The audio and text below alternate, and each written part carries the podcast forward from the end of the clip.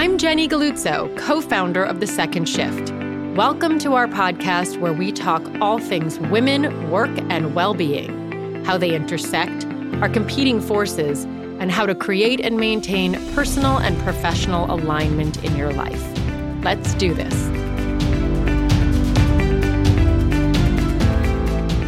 It is my pleasure to introduce you to JuE Wong. JuE was a panelist at the Egon Zehnder Second Shift Beauty Breakfast. And I did not know her. I had not heard of her. I didn't know she was a legend in the beauty world. And she came and we're sitting in this little green room, and in walks this woman who is so chic the outfit, the whole thing. And she starts talking about her life. And I was immediately drawn in. And the way that she was talking about her experiences and she's been a CEO of five different companies in the beauty world, companies that you've heard of, like Olaplex and Moroccan Oil and Murad. And then she's taken a company public. She's been the president of two different public companies. She sits on the board of huge public companies like Elizabeth Arden. And she's talked about her her children and her career and how she started off in Singapore as a commodities trader and the decisions that she made over the course of her life based on her children. She moved across the world to move to Arizona, of all places, and restart her life and her career and the risks that she took, her perseverance, the way she thinks about going after what you want and having the tenacity to do it, but the patience to wait for what you really want and the goals that you've created. The ways she thinks about networking and mentoring and leadership relevant to our audience. I know you are going to love her, love this interview as much as I did because she really she connects so many dots that we talk about and her perspective is incredibly optimistic and actionable like she really gives good steps on like how she thinks and what you should do and how you should approach people and reframing fear all the things that i love to talk about with our community she just is the living embodiment of so thank you JuE. thank you and i'm so glad that we happened to be at this event together and that she took the time to impart her wisdom to our community I really appreciate you taking your time to do this. I know you are a very in demand, busy boss lady. But when we met last week at that beauty industry event, we were just chatting in that little green room and you were talking about your life story. And I was like, okay, I need to know every single thing about this woman. And your story is so inspirational for so many different reasons. But for women, for mothers, for people who are trying to transition between careers, for people who are, you know, who are outsiders and want to succeed. So thank you. First of all, thank you. I, I, appreciate it. And I have told so many uh, people since we've met about how much of a girl crush I have on you. So oh, besides the fact you. that she like you can't see but JuE's like so chic. Like so chic and fashionable and and just cool. So well, thank you for giving me this opportunity as well, right? I mean, like for you, you have a lot of people that you can select from. And the guests that you have obviously is very important to your audience and to the people that really listen in. So I appreciate it. And I will, you know, for you to give me that platform, I want to make sure that I give back as well. Thank you. So let's just, because you can do a better job of this than I can, let's do like a real short rundown of your career, your bullet points down because you've done so many things and you've been so professionally accomplished that I just want I want to hear it from you. Well, thank you very much. Yes. I mean, the first half of my career, which was about 12 to 13 years, I was really in what we call consumer staples like commodities trading, PepsiCo, the Dial Corporation. That's where I hone in a lot of my business skills and so the second half of my career was leaning into everything that I have learned from those larger organizations and kind of saying, how can I both do well and do good, so to speak? And that's the reason why I then moved to what we call emerging brands in those days and starting with Murad, then Perricone, then, you know, Dr. Obagi, Strivectin, and then the list goes on. And the common theme there is that every one of those businesses were either about growing them or really scaling them. In most cases, a turnaround situation. So that was really why I, you know, where the transition is. But for a lot of personal reasons too, I make those moves primarily because I knew that in order for me to really grow as a professional, both as an executive, but also emotionally being available to myself, to my family, I really needed to make a change. And that's why I went from the larger corporations to the smaller corporations, but with a very specific point in mind, where it's really to, to be able to distinguish, you know, my skill set, which was then turned around. And that's the reason why you see me in positions over the years, the second half of my career, where generally it's about three to four years, I make a switch because when you are working for private equity backed brands, generally that's what happens. What they need to do is they have a seven year fund. They need to get out of, you know, that fund or their investment.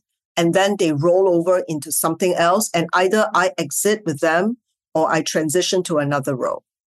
You've been the CEO five times of different companies. You've been twice public company president. You've taken a company public and you sit on, you know, boards of huge beauty industry brands that people would know, you know, that are, you know, legendary in the beauty world. Did you always want to be the CEO and which of those roles do you like the most? It's a very good question. You know, did I always want to be CEO? I would have to be honest with you. I just knew, you, you know, you started off by saying, you know, uh, boss lady. And I remember Tina Fey's book, Bossy Pants. Yeah. I think I was a very bossy little girl.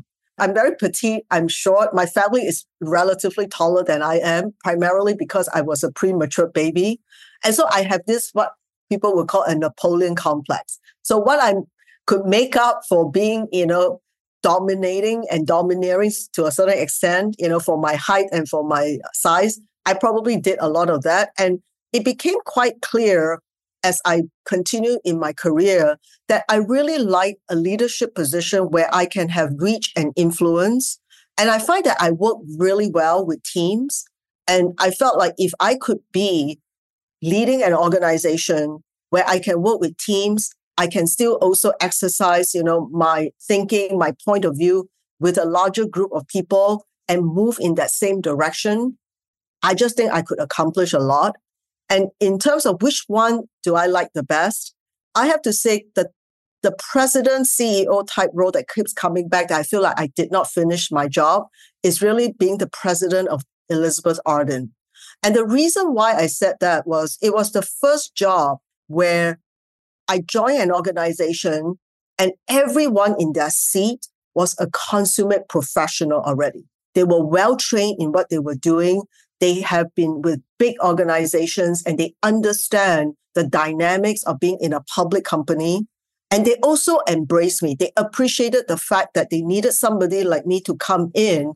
And instead of playing politics, every one of my team members and the team that, you know, I manage underneath, you know, through them rather, all of them, we were all pointed in the same direction. So much so that when I took over, we had six consecutive quarters of growth, even despite the fact that prior, the company made a very smart decision, a very strategic decision to take away almost $200 million worth of diverted business. And when we did transition to Revlon through an M&A acquisition, it was a good thing for the company because we needed more to get the company you know, on its feet and to continue to have those consecutive quarters of growth. But I felt like I could have done so much more for that brand and for that team. Maybe you'll have another chance. I feel like they're poised for a comeback. This woman I was sitting with the other day was, I noticed her face looked so beautiful. And she said, I bought Elizabeth Arden eight hour cream. It's kind of a throwback, but their products are really good. And I was like, that's, you know, a, like a longevity brand that is still there, a legacy. And I feel like you, you know, maybe you're to bring it back. Who knows? Who knows? You know, stranger things have happened, but you, you are absolutely right. I mean, like, I think, you know, not too long ago, in Prince Harry's book in Spare, he actually talked about him using the eight hour cream because his grandmother, who was obviously the queen, you know, was a big fan of Elizabeth Arden.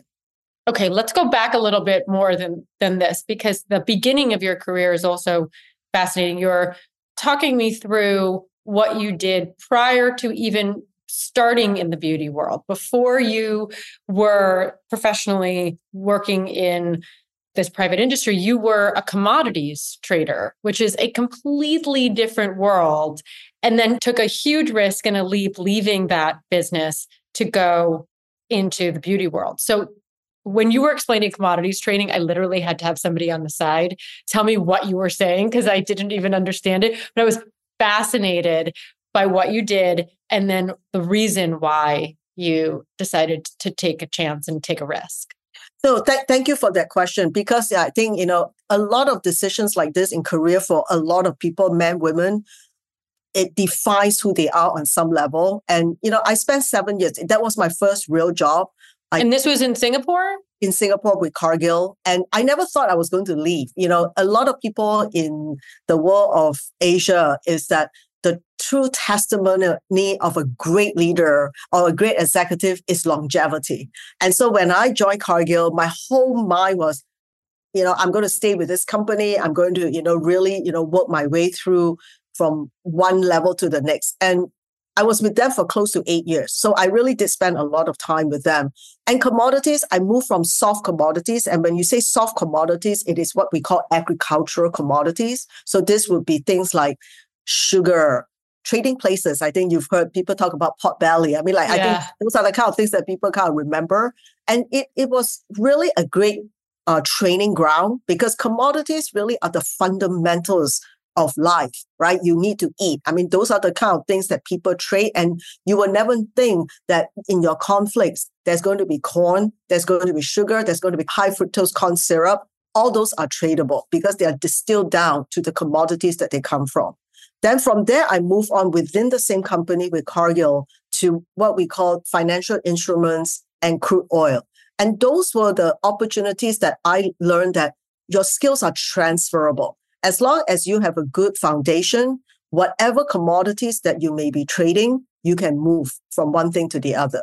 Just like a job that has a lot of, you know, demands, it also means that there are sacrifices to be made. And in my early days, I was willing to make those sacrifices where I had to work around the clock. I knew that as soon as, you know, Asia closed, the US will be open. As soon as the US closed, Europe will be open. And then the cycle continues. And I did that for seven or eight years. It was very rewarding, but at the same time, it took a toll on my family. And I think I shared the story with you. It broke my heart when, you know, one night I was at home. You know, my son woke up crying. I, he probably woke up from a nightmare. I ran to his room and his reaction was not to hurt me, but his reaction was genuine he basically say, no, I don't want you. I want Beverly, who was then, you know, the, the caretaker for him, you know, and, and it made me feel good on some level, knowing that the person that I leave my children with is the person that my children were so fond of that even when they wake up from a nightmare, they ask for her. But it broke my heart knowing that that was how he really felt. And, you know, at the end of the day, all of us who, have, who are parents, or even if we're not parents, but we are godparents or aunts and uncles, you know it hurts. And so I made a decision quite quickly that that was the last straw. And I needed to have something that was still satisfying, but at the same time, I could be present for my family. And so I then switched over to PepsiCo, and PepsiCo was allowing me to do very similar things, which was still in the commodities market, the financial markets, but without the crazy hours it was demanding. I still had to work, you know, into the evening sometimes, but it was not, you know, 360 days less Christmas and Thanksgiving. So that was palatable. And then through time, as I mentioned, just to have professional satisfaction and being able to do more than what, you know, large organizations afforded me, I moved on to smaller and more emerging brands. And then really gave me the opportunity to kind of say, if I'm going to go into beauty at such a late stage of my career, then what should I do to again differentiate myself? And so I decided to be in emerging and turnaround brands and private equity backed portfolio brands.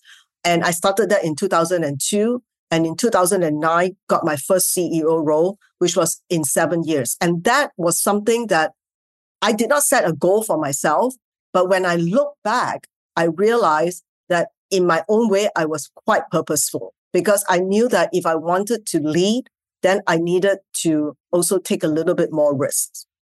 That's interesting because I was going to ask you said you're not you weren't really purposeful so there wasn't really like a plan.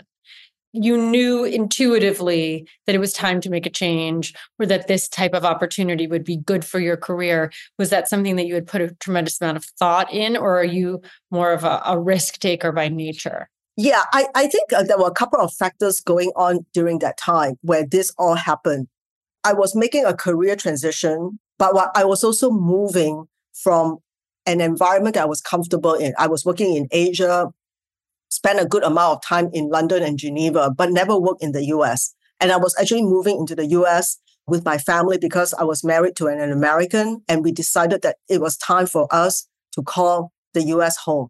So by making that decision, there was three things in motion, right? A career, the geography, and then at the same time, family. Where were we going to go? Like the US is not just monolithic. It's not one country. Like which state are we going to go to? And we chose Arizona at that time because my late husband's family was there. And in that place, the only multinational company was the Dial Corporation. So I applied unsol- you know, without any job in mind, wrote to the company and was hounding them. You know, in those days, you don't have social media to like kind of make yourself be present. So it was really through letters and emails that I could make myself be known to them. How and did you do that? So I found out, you know, who was the head of the international department. And that was not easy because even though they were a public company, they only had some of their top officers, you know, being published, their names, but not all of the people leading different departments. I managed to find the person and I just wrote to them, giving them a sense of what I could do, I looked at their website. I felt like there were things that they could be doing a lot better in international. And then it was very opportune because they acquired Freeman Cosmetics, which was a mass brand. And I took that opportunity to insert myself again with them because I wrote to them for quite a few years. I, I went. Oh, years. I, yeah. I joined them in 1999, but I was in Arizona in 1996. So it was a three years pursuit of them. That's like, really good to know because I think a lot of people don't realize how long it can take to make your dream come true or to see it actually play out and they give up or they get discouraged, but you just kept going. I, I kept going. I you know, meanwhile, I was doing other things on the side because I was also applying for my green card. And when you're applying for your residency in the US, you cannot work. You can only, you know, do certain things that uh, they allow you to, which was advisory. And so it was a very limbo kind of situation. And it, it wears on an individual's confidence as well. Because when you define yourself by the job that you do, you know, how productive you are as a person, and then you are reduced to in your mind to just waiting at someone else's mercy, it can be very trying.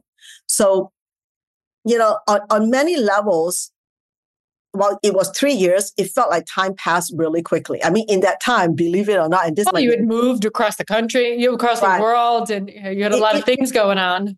But I applied myself in other ways. So, you know, I've always wanted to play chess. And so I started playing chess online and I became really, really good at it. But chess was also a business strategy kind of thinking because you always want to preserve, right, your king. And I learned in playing chess, I had a lot of business acumen that I built up as well. And so it while people kind of thought it was strange that I always use chess as an example, but chess is a great example of a business moves.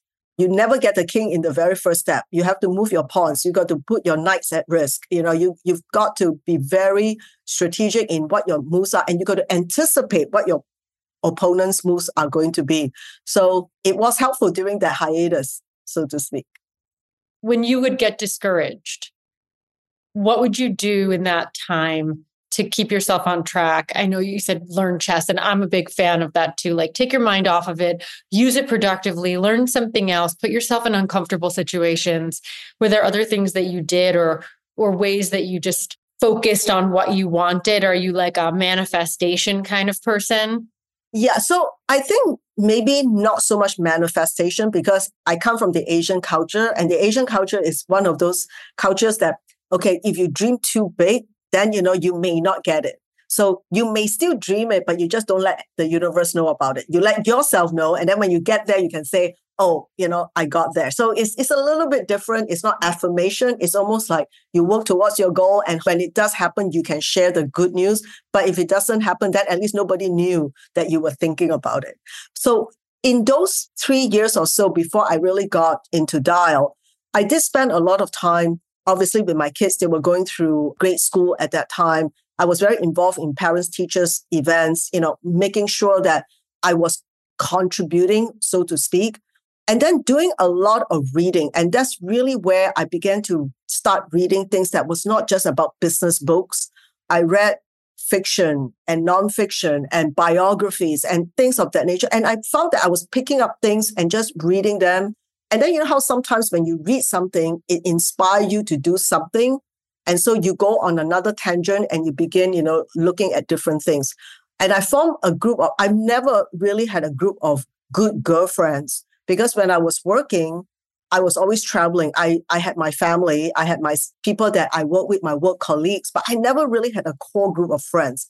And when I was in Arizona, in the neighborhood that we were in, there were a group of women from very diverse backgrounds. You know, one was a head of HR, the other was in hospitality. And here I was, you know, applying for opportunities, waiting for my residency card to be finalized and to be approved.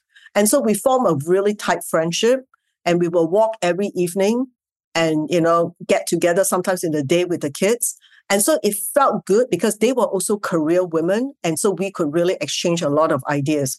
And then finally, when I did get my full time role at Dial, we continue to keep in touch. While now I moved away and it's harder to, to see them all the time, but we never forget about each other. You have a lot of tenacity, willing to take risks, you know, single minded, really ambitious. Is that something that you learned? Is that something that you appreciate in others when you see it with people who are working for you? Yes, I think you know, Can you grow it? Yeah, I mean, I think you know there are two things. I always tell people tenacity is great, perseverance is very good, but being self-aware is just as important because sometimes you can keep persevering where you know maybe you shouldn't be. Maybe that's not for you. So I'll, I'll give you a good example. I always thought that I would love to be a lawyer. And I went to school in Australia with a, you know, starting with a double degree, both in economics and law. And very quickly, I realized law wasn't for me. I wasn't somebody that could sit down and really comb through all the casework.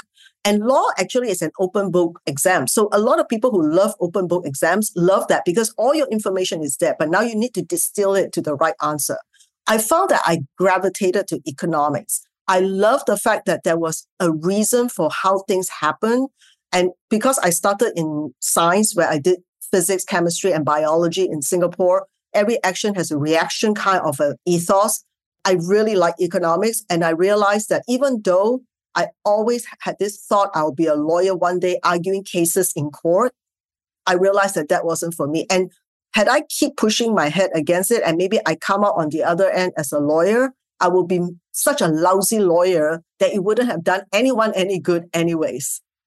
And moving into your life now, in the second half, you you go from dial, then you start, like you said, you started going into different smaller businesses and turning them around, and you were really thoughtful about the types of jobs that you took and the opportunity that you thought that you could handle how are you as a boss and how do you look at other women coming up who you are managing or hiring who are looking to transition and do what you've done yes so i think it's hard for me to tell you what i think i am so i will share with you a couple of things that people have said about me. It's always hard for people to yeah, say. When, when, when I leave a job. So I always want to be this. I want to be able to do things for whether it's my team or my team's members in such a way that it's not for them to tell me, you did this for me, but that they see the impact in their lives after,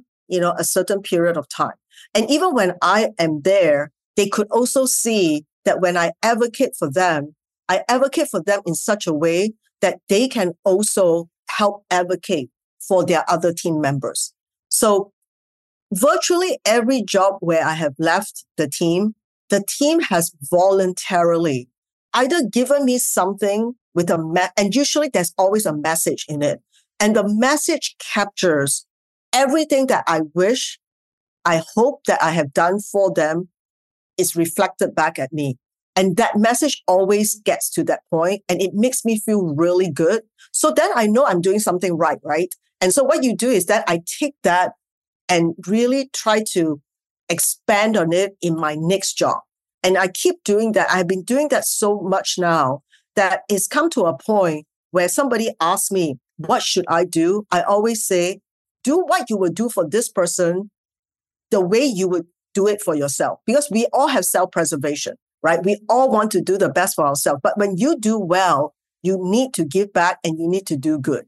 And I'll give again another specific example. This was when I was at Murad. It was my first kind of real leadership role outside of a major corporation, right? I was with Cargill, PepsiCo, and the Dial Corporation. I now joined Murad as the head of international, and I needed an intern. Somebody applied to me. This girl was really smart. She came to me and she said, Look, I know I've already said yes to you, and I'm going to join Murad because I really want to work with you. But I also want to let you know I just got offered an internship with L'Oreal.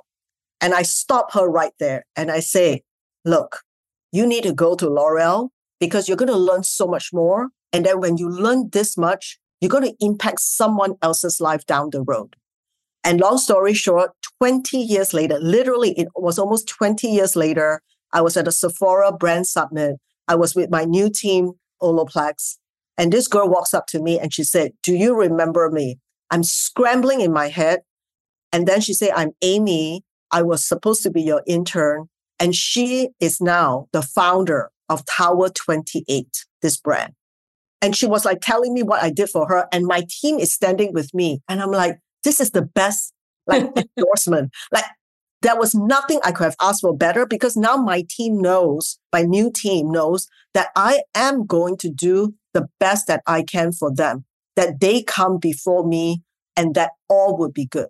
And so I, I feel like life comes around.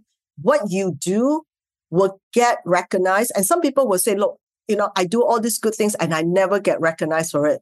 But you'll be surprised because sometimes the world works in mysterious ways. I believe that totally.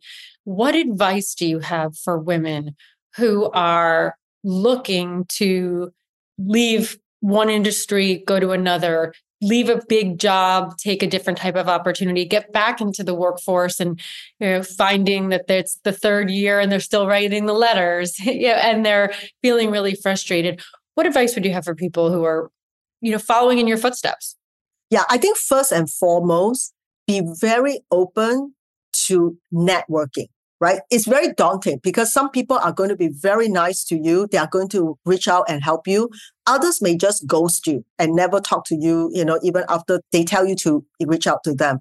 I just think that don't take anything personally because people do get busy, but make your request, make your desire that you want to pivot or you want to move into a different industry or another company be known so that people can keep a lookout for you. But as you're asking for help, also be helpful. So for instance, if you know of this person in an industry that you really love and they're in a company that you would love to join, but at the same time, you know, you don't want to keep asking and asking for, no, did you see something here for me? You know, can I have coffee with you so that I can share with you what I'm doing? Find out something that can benefit this individual. Let's say this individual is head of marketing and they are always looking out for something new and innovative. You happen to run across something, may not be what you are doing, but you think that this will be interesting for that person. Write them a quick note and say, I saw this. I think it would be wonderful. Do you want me to make an introduction if you know this person? I mean, just insert yourself to be helpful and the number of times that I, I think I've been able to get people to be my mentors is to actually show them that, look, I am not going to just take, I will also give. Back to you. What about feelings of imposter syndrome or the self consciousness of putting yourself out there like that, the lack of confidence people have, even if they have the resume and the skill set to do it, just taking that risk, taking the leap, and then having the, the vision that I'm going to achieve this goal.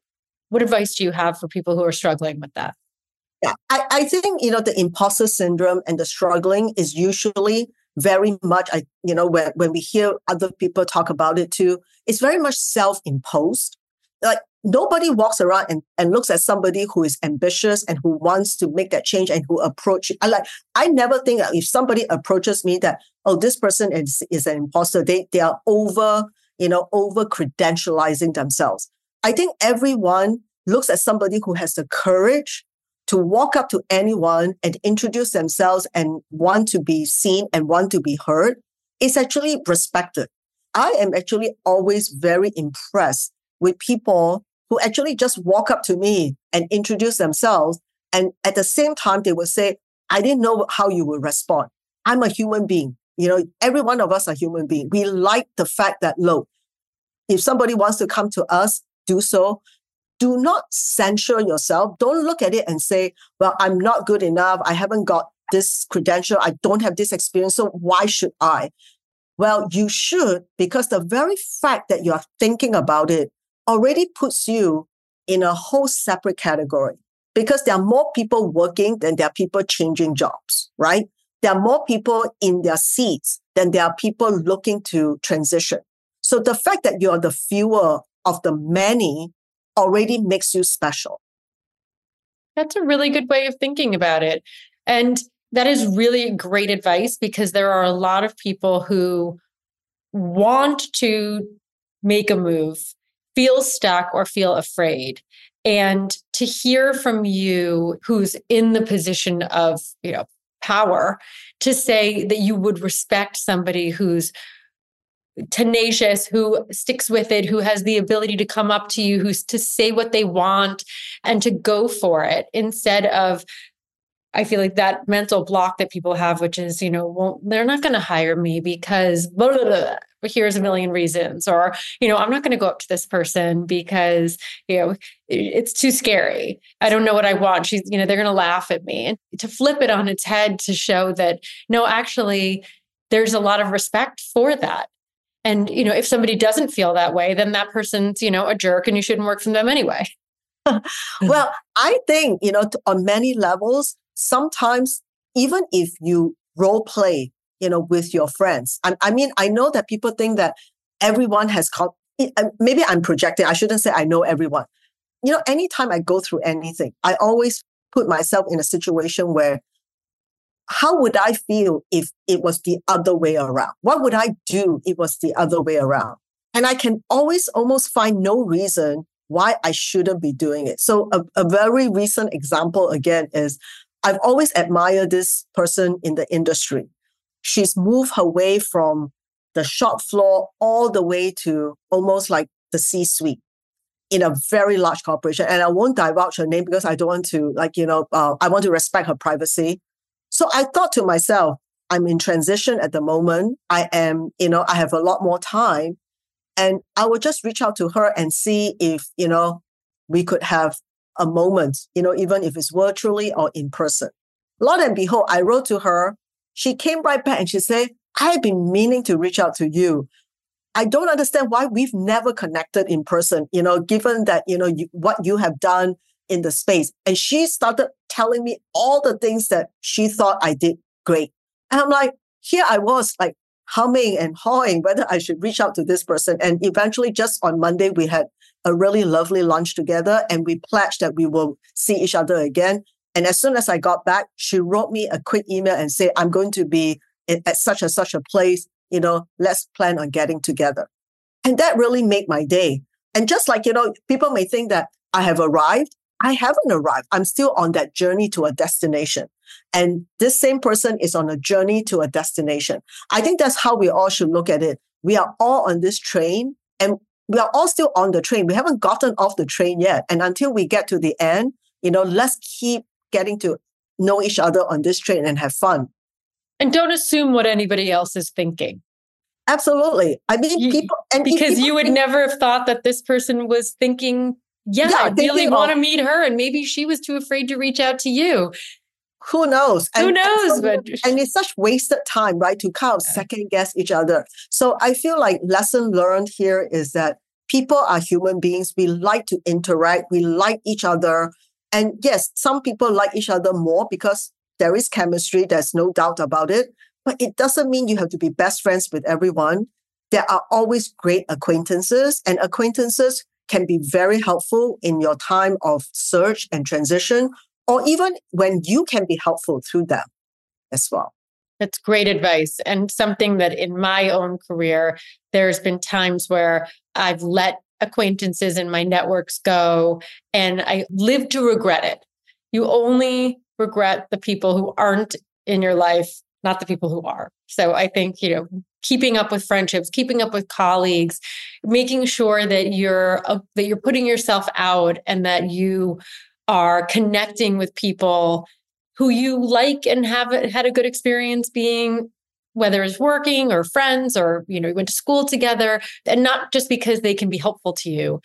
Because in your life it's it, i feel like it always comes back. It's very interconnected. You never know when you're going to run into people again. And it, there's a nice feeling of having this wide network that is there to support you yeah i mean reconnecting is amazing i mean just the other day I was like looking, you know how LinkedIn has all these algorithms yeah. and they say, oh, we suggest that you want to connect with this person.